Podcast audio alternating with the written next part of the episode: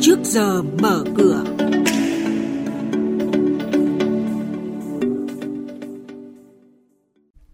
Thưa quý vị, thưa các bạn, tập trung nguồn lực để sớm hoàn thành 729 km cao tốc Bắc Nam giai đoạn 2 có tổng mức đầu tư là hơn 146.000 tỷ đồng.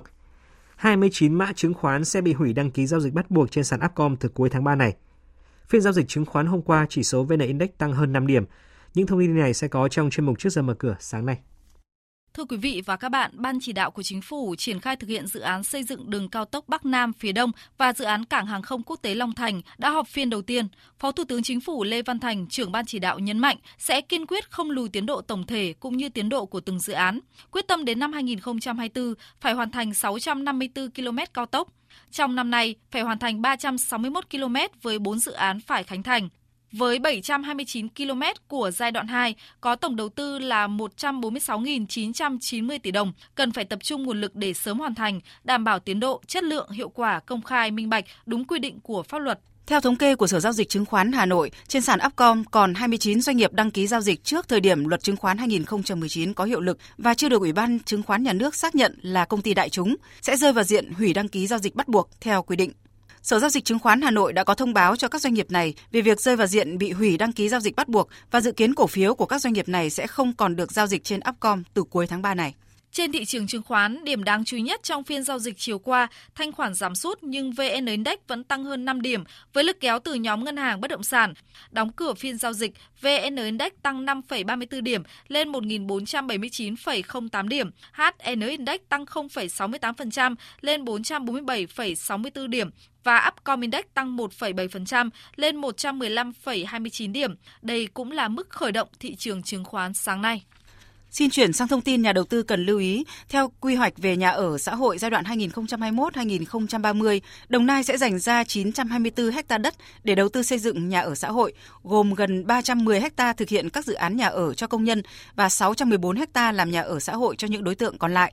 Quỹ đất để làm nhà ở xã hội đa số nằm trong các dự án nhà ở thương mại thuộc diện phải dành ra 20%. Hai cổ phiếu của hai doanh nghiệp là công ty cổ phần Vinhome mã là VHM và công ty cổ phần sữa Việt Nam mã là VNM đều là doanh nghiệp đầu ngành và được mệnh danh là cỗ máy in tiền của sàn chứng khoán Việt Nam. Tuy nhiên cổ phiếu lại đua nhau tìm đáy mới, đáy sau thấp hơn đáy trước. Cụ thể trong phiên hôm qua, VHM rơi về mức 74.000 đồng một cổ phiếu, còn VNM tìm đáy mới khi giảm về mức 75.100 đồng một cổ phiếu. Quý vị và các bạn đang nghe chuyên mục Trước giờ mở cửa. Thông tin kinh tế vĩ mô, diễn biến thị trường, hoạt động doanh nghiệp chứng khoán. Trao đổi nhận định của các chuyên gia với góc nhìn chuyên sâu, cơ hội đầu tư trên thị trường chứng khoán được cập nhật nhanh trong Trước giờ mở cửa.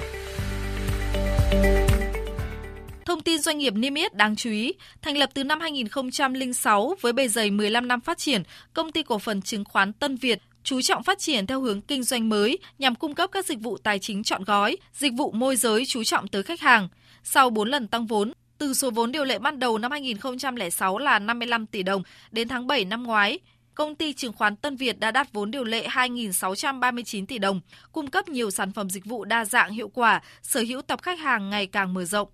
Với năng lực dẫn đầu thị phần Upcom 2019 là thành viên tiêu biểu của HNX 2019 và 2020 đạt top 5 thị phần môi giới trái phiếu bán niên năm 2021, công ty chứng khoán Tân Việt đã và đang khẳng định vị thế của mình trên thị trường chứng khoán Việt Nam hiện nay, nhằm khai thác tối ưu mọi tiềm năng, tạo hiệu quả kinh doanh, tăng vị thế và sức cạnh tranh trên thị trường. Công ty cổ phần chứng khoán Tân Việt vừa ký kết thỏa thuận hợp tác song phương với hai đối tác là Ngân hàng Sài Gòn và công ty cổ phần quản lý quỹ Tân Việt. Chuyên gia chứng khoán Lê Ngọc Nam, giám đốc phân tích và tư vấn đầu tư, công ty chứng khoán Tân Việt nhận định Việc ký kết hợp tác ba bên này, nhà đầu tư sẽ được hưởng nhiều lợi ích. Thời gian vừa qua thì chúng ta nhìn thấy được cái nhu cầu rất lớn của thị trường về mặt quản lý tài sản, đặc biệt là các kênh đầu tư đa dạng hóa các kênh đầu tư cho nhà đầu tư. Trong môi trường lãi suất tương đối là thấp thì công ty quản lý quỹ Tân Việt cùng với ngân hàng SCB và công ty chứng khoán Tân Việt đã phối hợp để cung cấp bán chéo các cái sản phẩm này cho nhà đầu tư nhằm đa dạng hóa các kênh đầu tư giúp cho nhà đầu tư tiếp cận được nhiều hơn với các sản phẩm mà chúng ta biết rằng là nó là một cái xu hướng chung của thế giới